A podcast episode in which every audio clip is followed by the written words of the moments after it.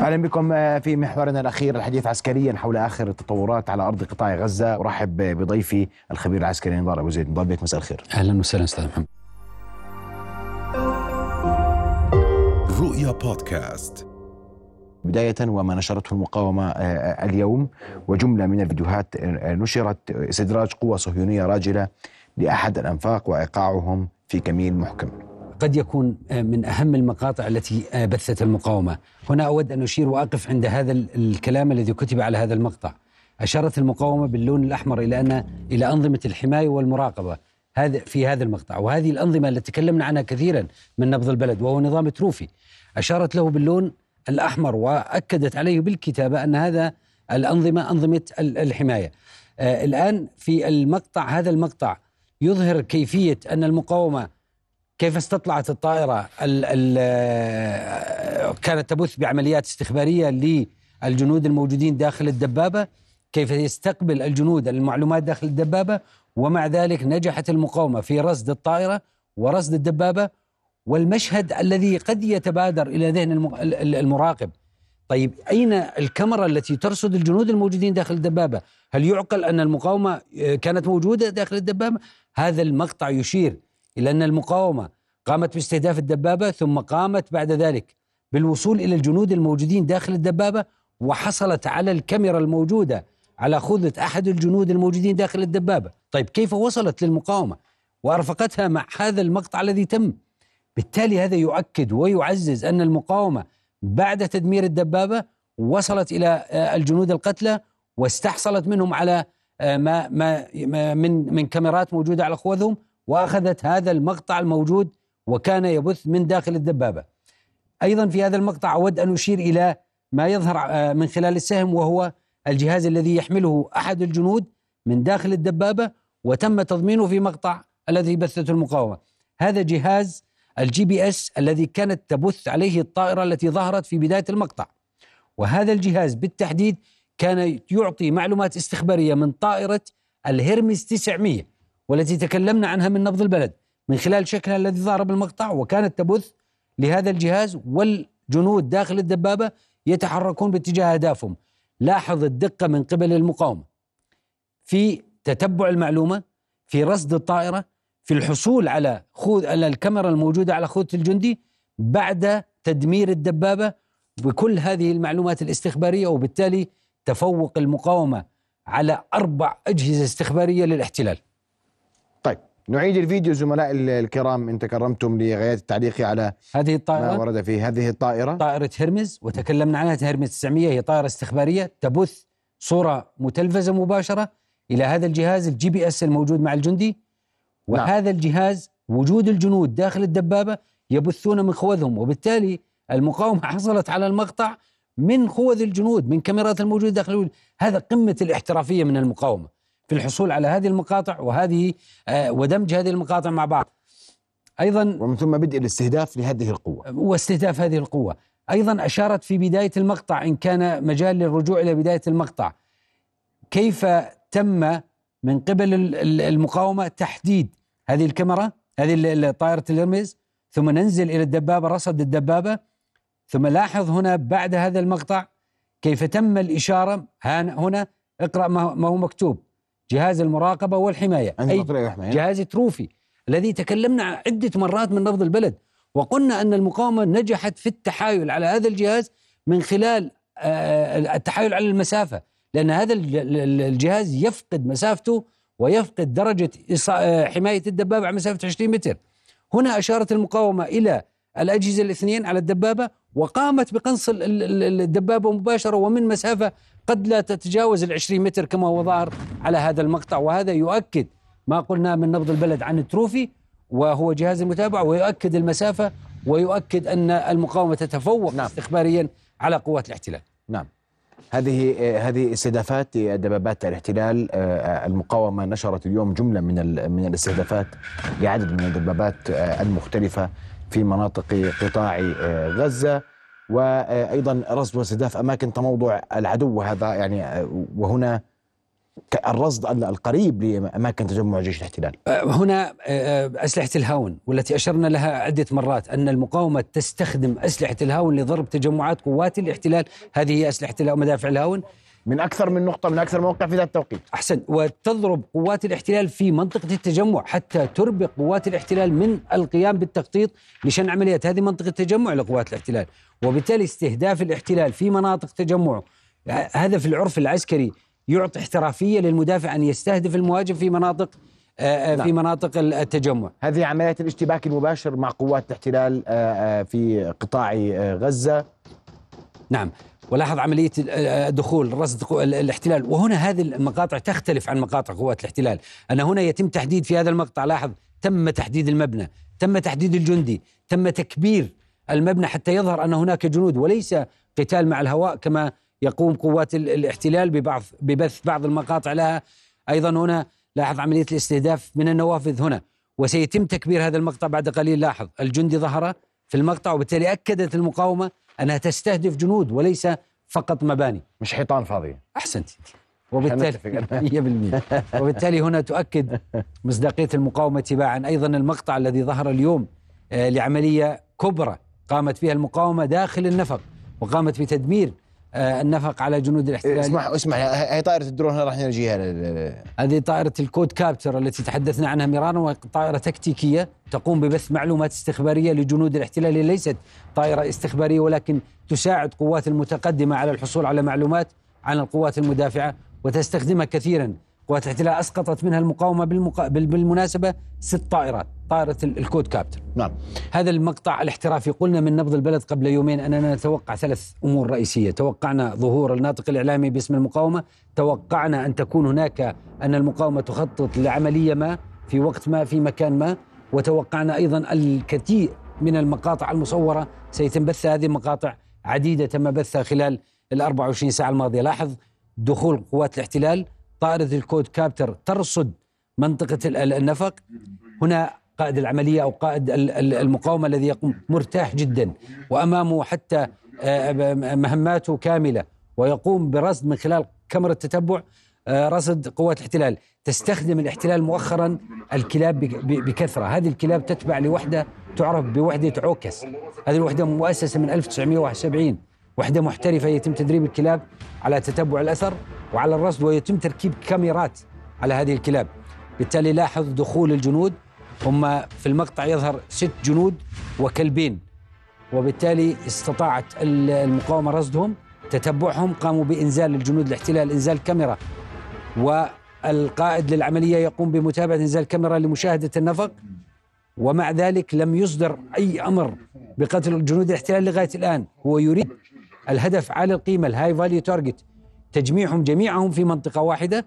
في نهاية المقطع عندما تصل النقطة إلى ال ال ال الهدف المسموح بقتله وتجميع قوات الاحتلال، يعطي الأمر بشكل صريح هنا بالقتل جنود الاحتلال، وفي نهاية المقطع يعطي أمر بتدمير النفق بالكامل. إذن هذه العملية أنت تقول بوضوح هذه عملية نوعية مختلفة كليا. استهداء الكلاب أولا، إيضاح كامل لكل ما يستخدم الاحتلال نعم. في محاولته لاكتشاف الأنفاق، وهنا اكتشف نفق نعم. والمقاومة اليوم تتحدث بوضوح أن الاحتلال يكتشف أنفاقا في قطاع غزة نعم, نعم اكتشف النفق، دخلت قواته وكلابه إلى النفق، ومن ثم تم الإجهاز على هذه القوة بالكامل وتدمير النفق من قبل المقاومة مئة بالمئة. وهذا يؤكد عنصر أيضا رئيسي وهو القيادة والسيطرة. قائد للعملية، تتابع للعملية، مراقبة العملية، ومن ثم السماع لهم الدخول، ومن ثم الإجهاز عليهم بباقي القوة. لا تزال المقاومة تنجح في إعادة بنيتها العسكرية. المقاومة تنتج نفسها بعد خمسة وتسعين يوم، بعد ستة وتسعين يوم من العملية العسكرية، تعيد إنتاج نفسها لتتعامل مع العمليات، في حين أن قوات الاحتلال لا تزال بتتعامل بالأساليب التقليدية ولا تستطيع الابتكار. يبدو أنها فقدت عنصر المبادئة وإدامة الزخم في العملية العسكرية. وأنا أعتقد أن هذه النقطتين الرئيسيتين يبدو أنها ستدفع قوات الاحتلال إلى اتخاذ قرار ما بعد هذه المقاطع التي نشرت. اتخاذ قرار زي إيش؟ يعني أعتقد أن قوات الاحتلال في ظل الضغط السياسي، وفي ظل ما تتحقق عليه من خسارة، وفي ظل توثيق هذه الخسارة، لم يعد أمامه شيء ليبثه. لم يخرج أي شيء من قوات الاحتلال، حتى الناطق الإعلامي باسم الاحتلال لم يخرج ليتكلم كالعادة عن أي شيء أو يبرر. تحدثوا اليوم عن الإصابات بين في صفوف في صفوف الجيش الإسرائيلي وفي صفوف قوات النخبة تحديدا، ومزيد من الإصابات في, في قوات النخبة، لكن لا مؤتمر صحفي ناطق باسم جيش الاحتلال ولا فيديوهات تبثها يبثها الاحتلال اليوم عما يحدث على قطاع غزة. لم يب... لم لم يعد امامه شيء ليتكلم عنه امام مصداقيه المقاومه، وبالتالي نحن اليوم في, في اليوم ستة وتسعين، اقتربنا من اليوم مئة من العمليه العسكريه. اعتقد ان الاحتلال لن يحتمل اكثر من ذلك، فالان الاحتلال سيذهب مرغبا الى قرار ما قد يتعلق هذا القرار بالمبادره السياسيه. اسمح لي. نعم، انت تتحدث الان انه الاحتلال لم يعد يحتمل اكثر من ذلك. نعم، وأنا بدي شرح تفصيلي منك لمقصدك عسكريا في أن الاحتلال لم يعد يحتمل أكثر من ذلك. نعم. هذه الخسائر يتعرض لها يوميا منذ فترة. نعم. لماذا اليوم ستخت... سيختلف المشهد؟ عندما نقول أن الخسائر يتعرض لها يوميا، لكن الخسائر أصبحت تصاعدية، الأعداد تزيد، الآليات تزيد. يوم أمس الناطق الإعلامي صدر بيان عن المقاومة، كنا نتكلم عن ثمانمئة، وأكدوا عن ثمانمئة وخمسة وعشرين آلية. يوم أمس تحدث الناطق الإعلامي عن عن اثنين وأربعين آلية، وبالتالي مجموع الآليات المدرعة بين مدمرة كليا أو جزئيا يتحدث عن ثمانمئة واثنين وستين آلية مدرعة.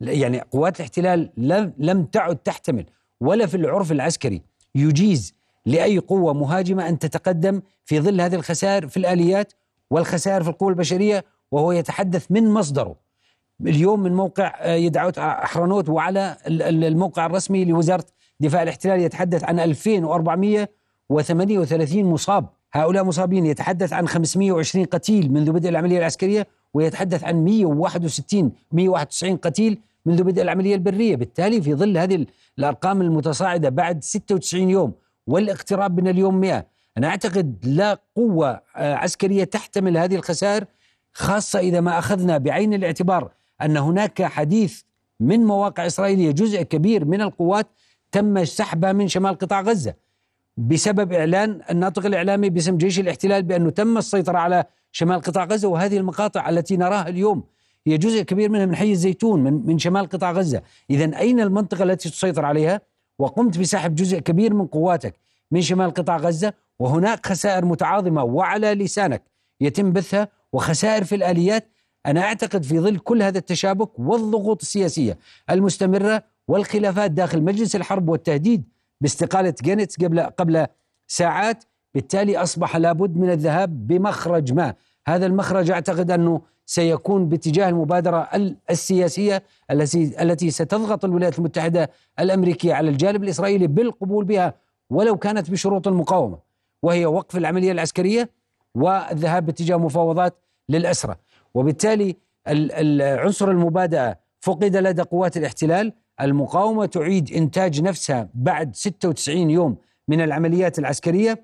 هناك تآكل في قوات جيش الاحتلال، وبالتالي هذا الخسار وهذا الإفراط في استخدام القوة لم يعد هذا الإفراط الكبير. طيب، رغم أن كل التصريحات من حكومة الاحتلال تقول أن هذه الحرب هذه الحرب ستمتد لأشهر قادمة. نعم. سأنتقل للخرائط وبعجالة أرجوك. نعم. لنستعرض أبرز التطورات على الخريطة، وبدك تقول اليوم ما سر خان يونس. نعم، هناك موقعين أو أو منطقتين هي المنطقتين الأكثر التهابا، خان يونس ووسط قطاع غزة. م. خان يونس، السر في خان يونس كالتالي: أن المقاومة نجحت في إعادة إنتاج نفسها في خان يونس. هي لم تقاتل بالأسلوب التقليدي شمال قطاع غزة، انقلبت على خطتها في جنوب قطاع غزة وأعادت تكتيكاتها في شمال قطاع غزة. سمحت لقوات الاحتلال بالدخول إلى المدن وقاتلت الاحتلال داخل المدن، وبالتالي وقعت فيه خسائر. هنا اعتقد الاحتلال بعد الزج بالفرقة ثمانية وتسعين المظليين، أربع ثلاث ألوية مظليين ولواء كوماندوز تم تعزيزه بلواء مؤخرا وهو اللواء السابع من العملية، تم تعزيزه في هذه المنطقة. لم تواجه المقاومة داخل مدينة خان يونس، واجهته على حدود خان يونس وفي طرق المحاور وفي محاور التقدم الرئيسية، ولم تسمح له بالاستمرار بعملية التزويد، مما جعل هناك معضلة أمام قوات الاحتلال إضافية، وهي معضلة التزويد. اليوم نتكلم أنه معظم خسائر قوات الاحتلال في محيط خان يونس بالتحديد في منطقة فانيسيلا، هذه المنطقة بالتحديد، في منطقة شارع صلاح الدين الجنوبي، وفي منطقة معان عفوا في منطقة معن التي ظهرت مؤخرا جنوب خان يونس. هذه الثلاث مناطق أغلب الخسائر في قوات الاحتلال، والتي يعلن عنها الاحتلال هي في قوات الهندسة، في قوات الهندسة القتالية، وتكلمنا عنها من نبض البلد، وهي وحدة يهلوم، هذه الوحدة النخبة الهندسية القتالية التي تتقدم أمام القوات المظلية التي تحاول التوغل في خان يونس. اليوم يتكلم عن عن تقريبا أربعة عشر قتيل من وحدة يهلوم في محيط خان يونس، وبالتالي يبدو أن المقاومة بنت خطتها الدفاعية وأدارت معركتها الدفاعية في حدود الخارجية لخان يونس وليس داخل خان يونس، وبالتالي أصبح الاحتلال عاجز عن الدخول إلى خان يونس بعد أن تورط في مشاكل في التزويد، بعد أن تورط في مشاكل في ضرب مناطق تجمع قوات الاحتلال بمدافع الهاون كما شاهدنا في المقاطع المسجلة، وبعد أن أصبحت طرق الإمداد لقوات الاحتلال طويلة من حدود غلاف قطاع غزة بالتحديد، من هذه المنطقة من هذه المنطقة بالتحديد حتى هذه المنطقة. نتكلم عن ثلاثة كيلومتر في حرب المدن، ثلاثة كيلومتر هي طرق طويلة جدا، لأن المتر الواحد ثمنه مكلف في قتال المدن، والجغرافيا لا تعطي ميزة للمهاجم في هذه المناطق، أي أن المهاجم لو احتل المنطقة الجغرافية والمدن لا تعطي ميزة. ما يعطي ميزة للمهاجم أو المدافع هو حجم الخسارة التي توقع بأي طرف، وما نشاهده موثقا ومعززا من قبل المقاومة هو أن الخسائر توقع كثيرا وبشكل كبير في قوات الاحتلال. هذا فيما يتعلق بخان يونس، وهذا فيما يتعلق بأسباب التأخر في الهجوم التوغل داخل خان يونس بعد أربعة وثلاثين يوم من إعلان العملية العسكرية على خان يونس. إذا ما ذهبنا إلى المنطقة الأخرى وهي المنطقة الأكثر أيضا فيها عمليات عسكرية، وهي منطقة وسط قطاع غزة.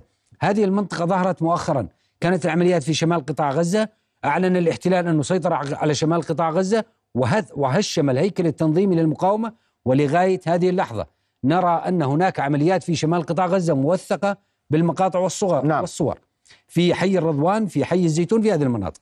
الآن تكلمنا عن خان يونس. فيما يتعلق بالوسط وهو محور ما يعرف بمحور نتسريم، جحر الديك، البريج باتجاه مخيم انصيرات، وكما هو ظاهر أمامنا على الخارطة في هذه المنطقة بالتحديد.